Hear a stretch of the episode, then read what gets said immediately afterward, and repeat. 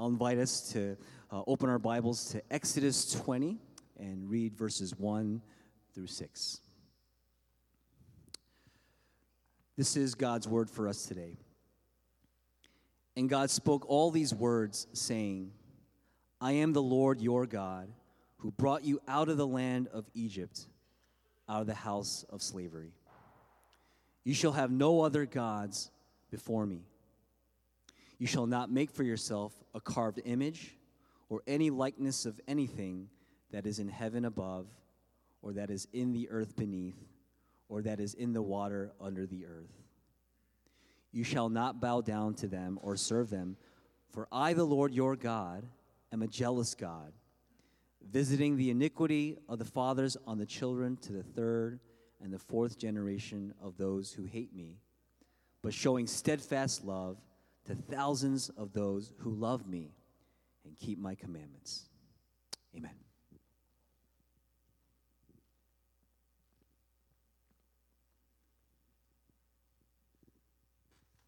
Good morning. if we haven't had the chance to meet, my name is Nick Gwak. I'm one of the pastors here at Renewal Mainline. Specifically, I'm the youth and college pastor. And if you're new here, you're catching us in the latter half of our Sunday morning teaching series, The Authority and Sufficiency of Scripture. We had begun this series several weeks ago, setting the foundation of what this means. And now we've moved on to what it looks like practically in our everyday life. Last week, Pastor Bill, he shared what does this truth look like in our households, in our, at our homes. And in doing so, he taught us that the practical living out of the truth, it is in the microcosm of the house, right? The house is a microcosm, or we would say the household, it is a building block of the church. And therefore, what we do at church, it should be reflected in how we do, how we live in our houses, and vice versa. And if you haven't had the chance to listen to that sermon, I'd encourage you to listen to it, not only because it was encouraging and convicting, but because that message and this message, they must go hand in hand. In other words, how we live throughout the week, especially at home, it impacts how we live together on Sunday morning as the household of God. But there's two important questions that arise from this. First, how can we be sure that our church life and home life are so intimately intertwined? And secondly, if there truly is an intimate relationship between the two, how do we pursue it? Very simply, what is this truth? How do we pursue this truth? For the answer to the first question, I'll just direct your attention to the Westminster Larger Larger Catechism, particularly question one. Right? The question is, what is the chief and highest end of man? The answer man's chief and highest end is to glorify God and to fully enjoy Him forever. And I begin with this catechism, not because catechisms are the source of truth, but because they're a helpful summary of the truth. Every catechism, right, a pair of answer and question, they are supplemented with what we would call proof text. Basically, where in Scripture do we turn to in order to see this answer? If you struggle with certain foundational questions of Christianity, the catechisms, the confession of faith, it's helpful. They're helpful resources to navigate and understand the Bible. For example, right, if we were to use Westminster Larger Catechism question one, right, again, man's chief and highest end is to glorify God. What does the Bible actually teach us about this truth? Where do we turn? And we see several proof texts, such as Romans 11:36, "For from him and through him and to him are all things. To him be glory forever. Amen."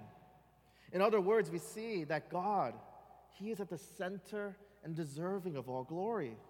If we turn to the next one, 1 Corinthians 10:31. So whether you eat or drink or whatever you do, do all to the glory of God. In, every, in other words, in everything that we do, we're called to glorify God. What about Psalm 86 9?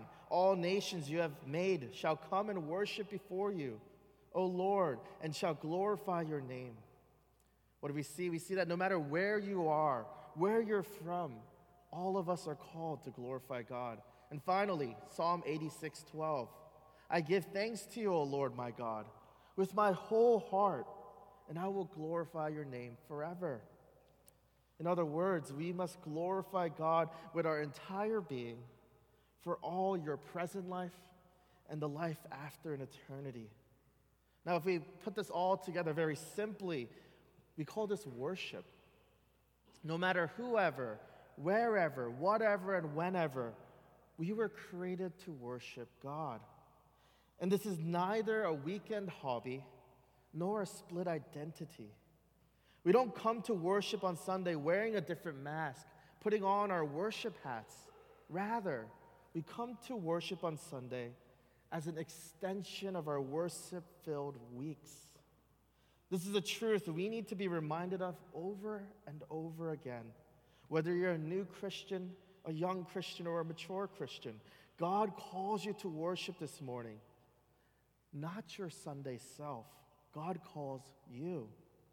Therefore, as I touch upon the topic of truth and worship, we begin by remembering that worship, it doesn't start Sunday morning, nor does it end Sunday afternoon.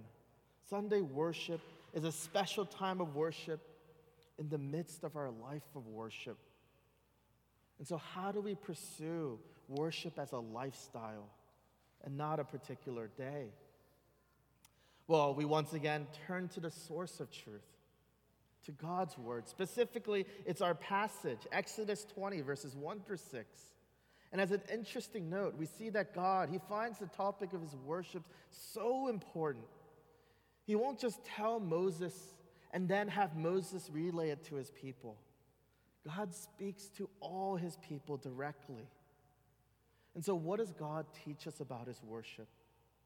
Well, we see three main principles of worship, and these will serve as our three headings for this morning. First, in verse 3, we see the priority of worship. That is, how do we approach God in our worship? Second, in verses 4 to 5, we see the practice of worship.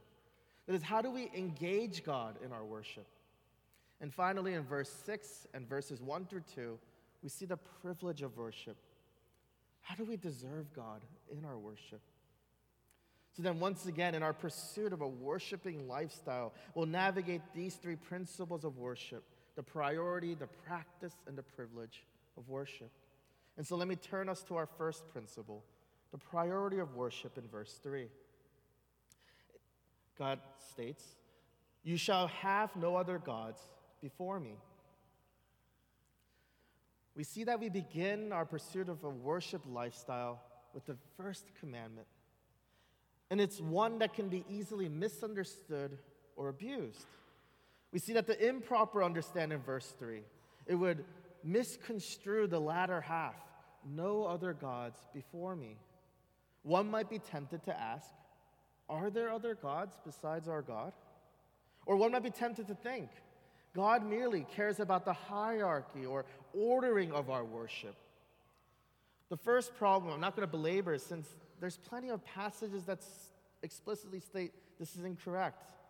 Right? Just to name a few that you can reference, turn to Deuteronomy 4:35, Isaiah 43:10, Isaiah 45 verses 5, 18, 22, Isaiah 46 9, John 17 3, 1 Timothy 2 5, Jude 25. Again, the list could go on and on. If I were to just elaborate one particular example, Paul addresses this issue when he discusses food that's offered to idols or other gods in 1 Corinthians 10. And his answer, it's very straightforward. We see in verses 19 to 20. What do I imply then? that food offered to idols is anything or that an idol is anything? No. I simply imply that what pagans sacrifice, they offer to demons and not to gods. I do not want you to be participants with demons. We see that the issue here is not that God is threatened by other gods, but there are demons deceiving people. And no wonder, for even Satan himself disguises himself as an angel of life. You see, the purpose, it's not to attract your allegiance, but it's to protect you from being deceived by snake oil sales demons. But now it's the latter issue that we need to address more carefully.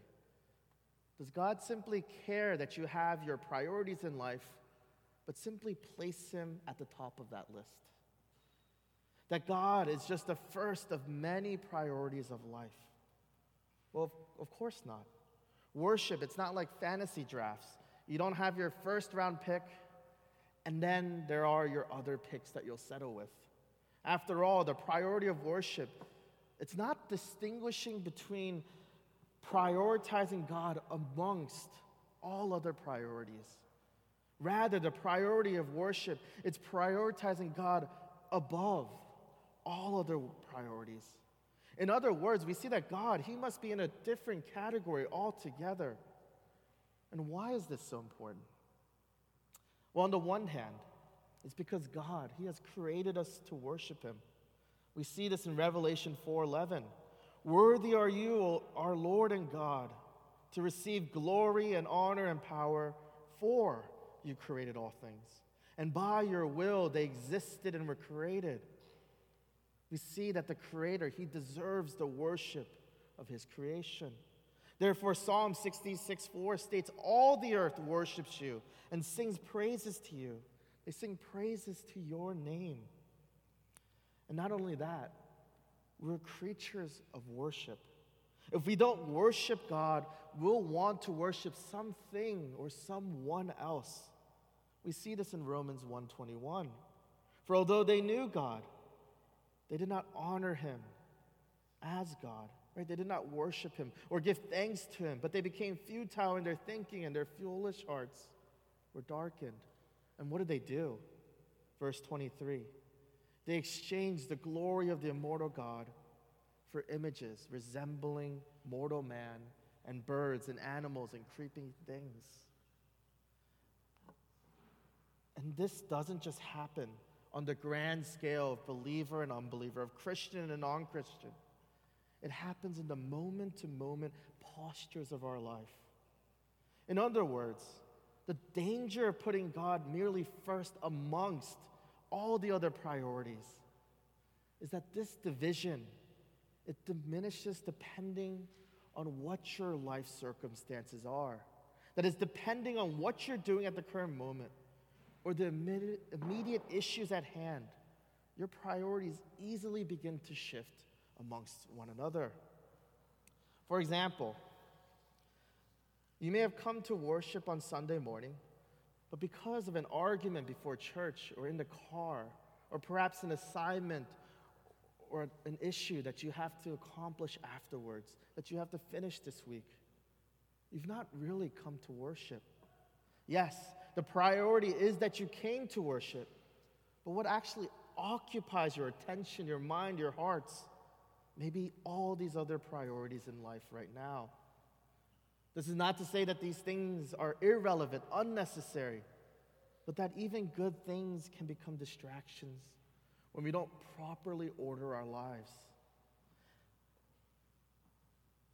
Again, it's not that the need to work out your arguments and the resulting feelings are not important. It's not that the demands of life can be carelessly brushed aside However, God knows that the most important thing for you right now, it's not those things, it's Himself. As He reveals Himself to you, He softens hearts, hears hurts, and He reorients your life, His purpose. And so, how do we test ourselves to see whether we have prioritized God either above or amongst our other priorities? Well, one test is to see what your life revolves around. If you turn your life into what we call a pie chart, right, what is your primary, primary focus and devotion? What takes up the largest chunks? Where do you spend the most amount of time? After all, quantity, it can give us an insight into our hearts. But let me give you a more important test a test of quality. Ask yourself this simple question what is my posture towards Sunday worship? And I promise you, when you ask yourself, What is my posture when I come to worship God on Sunday? It is an uncomfortable question to wrestle with. But how you treat Sunday worship, it will give you a genuine insight on how important worshiping God throughout your week is, throughout the rest of your life is. It may not be an infallible example, nor one that doesn't have its exceptions. However, when we consider the ordinary circumstances of life, this becomes a very helpful test. Ask yourself whether it's important to arrive to Sunday worship on time, or perhaps even earlier to fellowship, to serve your brothers and sisters. Whether it's important to participate in the entirety of the worship liturgy, to receive and respond from the call to worship to the closing benediction. Whether it is important to you to allow the worship service to overflow into your conversations and activities after service throughout your week. Again, our approach to Sunday worship, it reveals more than we'd care to ask. If you want to see this question in action, just look at the early church in the book of Acts, perhaps the end of Acts 2, as we see the habits of the church community. Just look throughout the New Testament letters, you'll see it in action. Again, perhaps as we worship, as we wrestle with the priority of worship, we forget too often that we don't live double lives. Sunday worship, it flows into our everyday worship. And our everyday worship, it flows into our Sunday worship. After all, we see in Romans 12:1, right? Paul says, I appeal to you, therefore, brothers, by the mercy of God, to present your bodies as a living sacrifice, holy and acceptable to God, which is your spiritual worship. He doesn't limit it to a time. Worship is not limited to Sunday, nor is worship limited to a location. We saw this in John chapter 4, 23. True worshipers will worship the Father in spirit and truth. But now, what does that all mean practically? Let me just point out two things. First, it means that you should expect to encounter God in a unique way on Sunday morning as God promises to meet and to bless his people. Right? We should expect that Sunday worship, it is special. It's when God promises to meet and bless his people. This is why Sunday worship it entails a benediction, a good word of blessing. We don't just end our Sunday worship with empty words. Again, the source of the benediction, though it's spoken by an ordained minister, the source, it's not the speaker. All benedictions, they find their source authority, and power in the promises of God. Therefore, come to worship on Sunday with the knowledge you have a right to God's blessings. Come to worship on Sunday knowing you have a right to all the promises of God according to those very blessings and promises. We see this in 2 Corinthians 1:20. They find their yes and amen in Christ Jesus. But don't let it end there. Not only find those blessings, but we see therefore Colossians 1:29. Now toil, struggling with all his energy that he powerfully works within you. Not only does God bless you on Sunday worship, not only does he meet you, he energizes you for the week ahead. Second, we see practically, it means you should prepare to encounter this God on Sunday morning. This is what we call the Sabbath principle in Exodus 20, verse 8. Remember the Sabbath day to keep it holy. That is, set Sunday worship, the Lord's day, as a separate or something apart from the ordinary humdrums of everyday life. But how do you do this? It's the very next verse Exodus 20, verse 9. Six days you shall labor and do all your work what we see practically is that Sunday worship, it doesn't just energize you for the week ahead, it's what you're preparing for each and every week. Sunday worship isn't something we just stumble into. It's what we've been ordering our entire week around six days of responsibility or preparation to enjoy, to experience the seventh. This is why testing your posture of Sunday worship, it is revealing of your worship lifestyle and habits. And so having established the priority of worship, we can turn to our second principle. What is the practice of worship that we see in verses 4 to 5?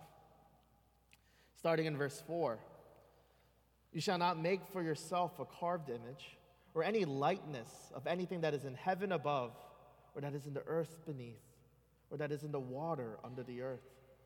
You shall not bow down to them or serve them, for I, the Lord your God, am a jealous God, visiting the iniquity of the fathers on the children to the third and fourth generation of those who hate me.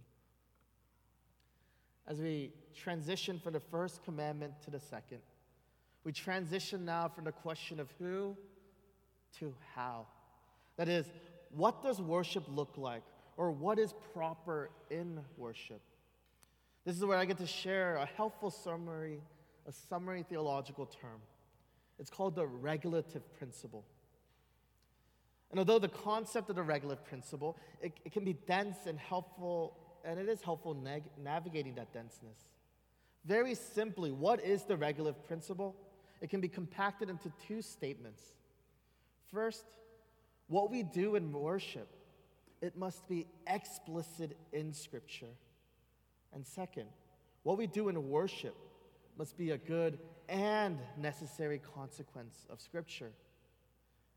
To put that another way, either the Bible literally says to do this, or the Bible teaches to do something as a principle from wrestling with a particular passage in order to help illustrate that, let, let me just give an example of how this is important using both statements. First, according to the regulative principle, something must be explicit in Scripture. For example, preaching the Bible during worship. Where do we see this? We see this in 2 Timothy 4 2. Preach the word, be ready in, in and out of season, reprove, rebuke, and exhort with complete patience and teaching. Why do we have sermons on Sunday morning? Because preaching it, it is an imperative of Scripture. Scripture tells us to do it very explicitly. And usually people don't have a problem with this statement. So let me move on to the second statement.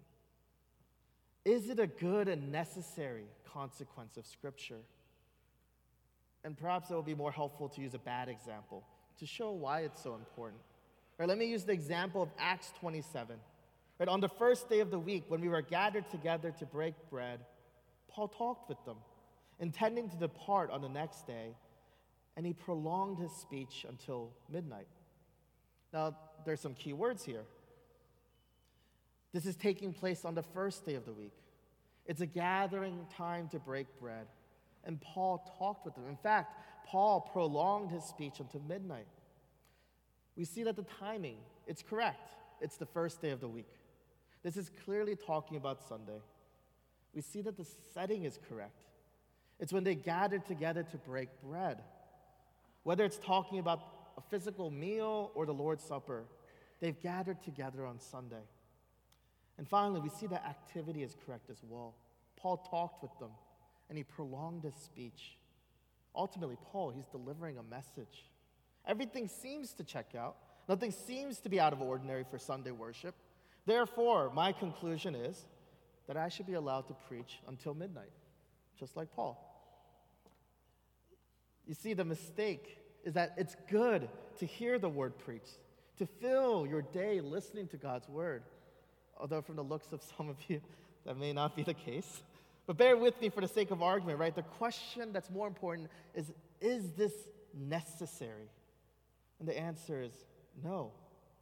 We don't see this anywhere else in Scripture, nor does the conclusion of this passage warrant a long message.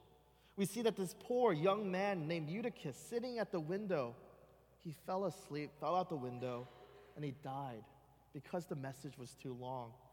You see, this is why the regulative principle is so important.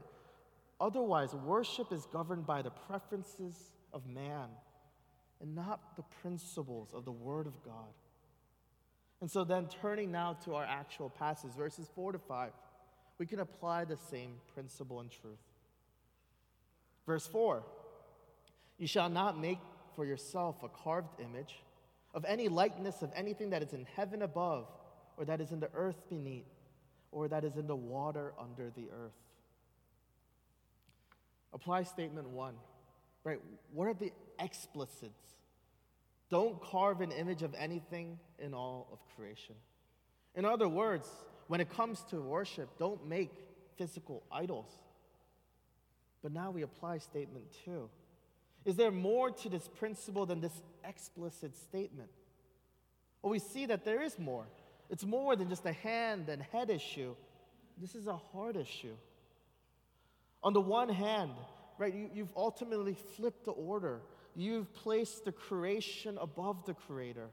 On the other hand, you've also limited, you've diminished the grandness of the creator. After all, God is infinite. And yet, when you make an idol, you're condensing God into a finite object. Therefore, what we see is that the essence of verse 4 is that God, He does care about His identity, His image, and that we are not to change it as we please. And this sounds obvious, but we do this so easily and so often. Have you ever limited God to just one of His attributes? To just emphasize one of His attributes more or only than the others? Right? We can take love, for example. That you've overemphasized His love, that it makes our God uncaring about justice. You can do that with justice as well, right? It becomes such a priority. You trample over people and arguments for the sake of doing this or that, or for the sake of efficiency. We see how the proper portrayal of God, it becomes a good and necessary consequence of our worship in verse 4. But what about verse 5? You shall not bow down to them or serve them. For I, the Lord your God, am a jealous God visiting the iniquity of the fathers on the children to the third and fourth generation of those who hate me. Again, explicitly, don't bow, don't serve. Principally, we see that God, He doesn't limit this to putting objects on a pedestal and literally bowing to them, or offering things to them, or polishing them, making sure that they're pretty and clean. The essence of verse 5 is that we are not to worship things in the creation like the Creator.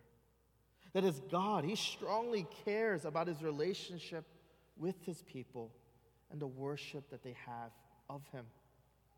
And we've all done this in some way, shape, or form. We've cheated on our relationship with God. Perhaps even worse, we've cheated on God and convinced ourselves that it was actually for Him instead. The immediate example of disobeying verses 4 or 5 while convincing themselves otherwise. We see it in the golden calf incident, and it's only 12 chapters later. Exodus 32.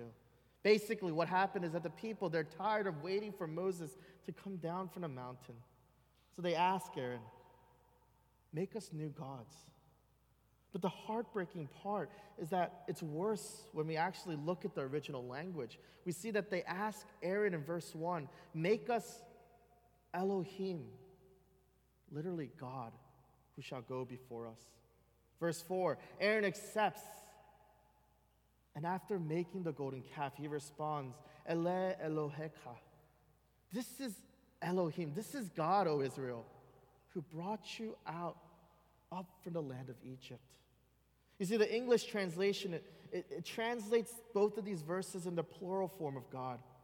But notice that Aaron presents them a singular golden calf. Not only this, after the Israelites, they hear God speak to them. They've already responded in Exodus 2019. At the end of our own passage, talking to Moses, they say, You speak to us and we will listen. But do not let Elohim Speak to us lest we die. They've already acknowledged this is Elohim, this is God. And within 12 chapters, they say, Give me Elohim, but in a way we want him to be. It's the same word they use when referring to God. In other words, although they believed what God said in the first commandment, they tried to worship the same God who saved them from Egypt, but they tweaked him according to the second commandment. They were less concerned with how they worshiped God. And we may want to call them immediate fools to think we wouldn't fall into the same trap.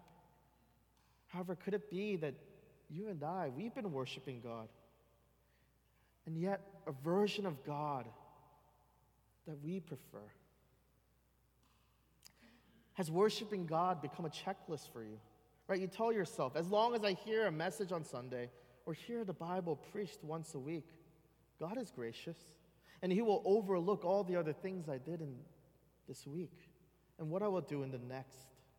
Ultimately, what you're worshiping is legalism, it's a type of moralism and not God. Or has worshiping God become a shield for you? As long as I'm able to convince others through my habits in worship, no one will be suspicious of my private sinful life. What you're worshiping is a God who is merely a tool, an instrument for your convenience, not God Himself. Or has worshiping God become a sort of negotiation? As long as I come and worship, God will make my life comfortable. He will make me successful. He will this, do this or that for me.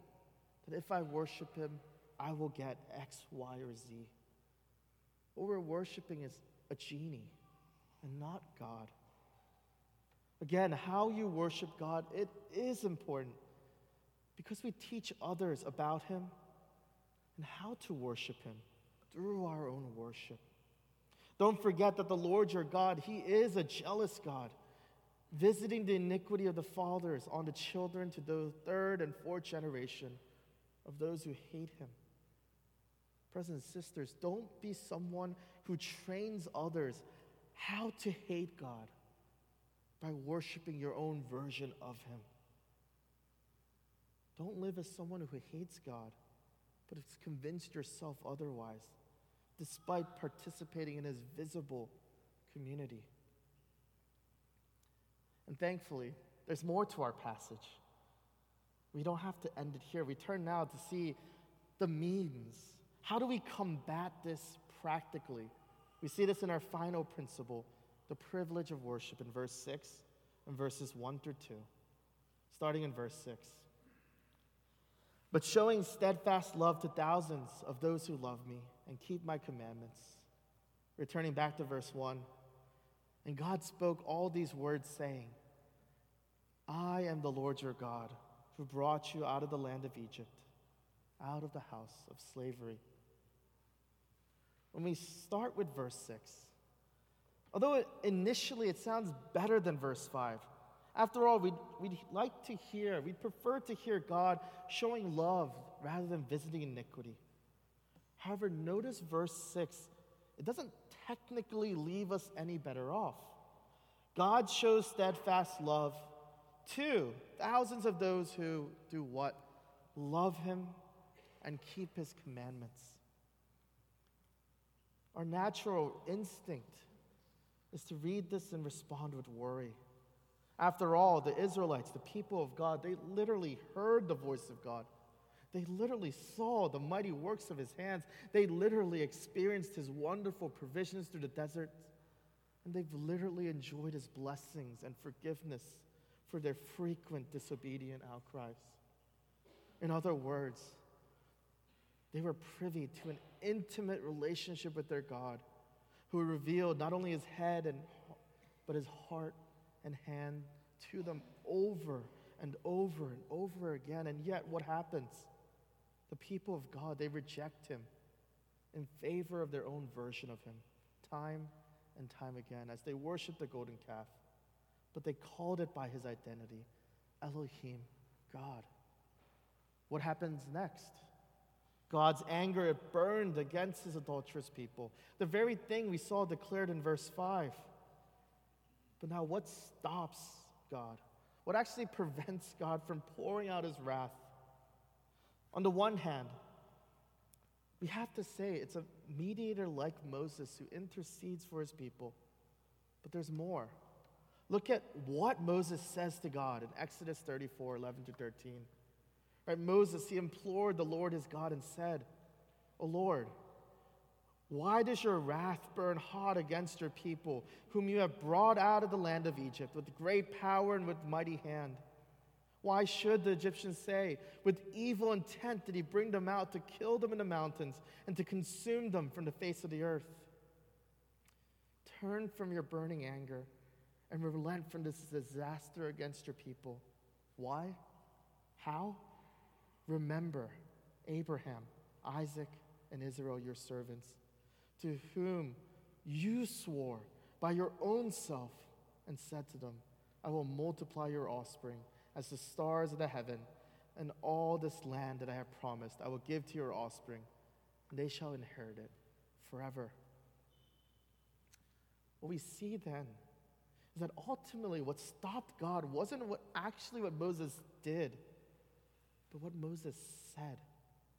Ultimately, what Moses said, he, he just repeated God's own words and promises back to him.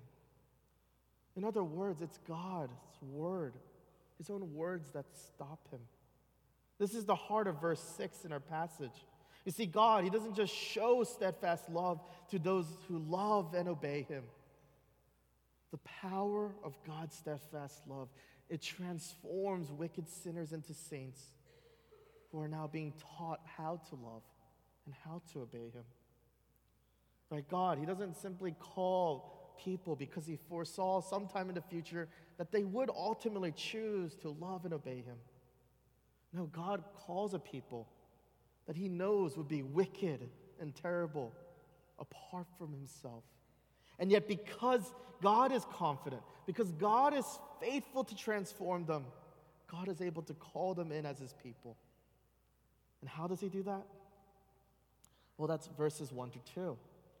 And God spoke all these words, saying, I am the Lord your God who brought you out of the land of Egypt, out of the house of slavery. God is able to do this because God speaks and God acts. Does that sound familiar? That's again the essence of verse 6. God speaks, otherwise, they had no commandments to obey. God acts, otherwise, they had no God to love in return or response. We see that it's because God spoke that they could hear and learn to obey. It's because God acts that they could experience His love and learn to love Him in return. And so, what is it that God shares with us, and what has He done for us? Well, again, verses 1 through 2. God speaks of His mighty work of salvation. Notice that before we even get into the commandments, right? We would call these the imperatives of our salvation. God has first established the indicatives of our salvation. We are a people who have been brought out of Egypt, this, out of this world's restraints. And we are a people who have been brought out of the house of slavery, is out of the chains of sin. And how does God do that? Well, it's because God sent his only Son into this world and that God chained his only son upon the cross with the weight of those very sins. Because Jesus willingly went to Egypt, endured the curse and miseries of our sin, and yet he perfectly and perpetually loved God and obeyed him. God's steadfast love, it passed over him so that it could pass on to us we see that as Jesus, he bore the iniquity of those before, during, and after him. And because he did so, it was possible for God to show his steadfast love to us, as if we obeyed, as if we loved God from the very beginning, like Christ. And this is why worship is a privilege first, and then a right.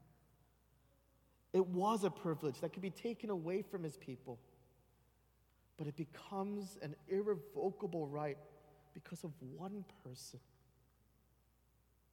Although in Christ you now have the right to worship, Don't allow that to eclipse the reality that it was a privilege until that very moment. And when you start to lose sight of that truth, this is where the sufficiency of Scripture it is made evident to all. Scripture, the Bible, it is the sufficient contract, the covenant, the wedding vows of God. It's God's telling us and reminding us time and time again that He has already chosen to speak to us and that He will continue to speak to us today. In other words, it's a reminder that in Christ, you have the ability right now to choose to worship Him.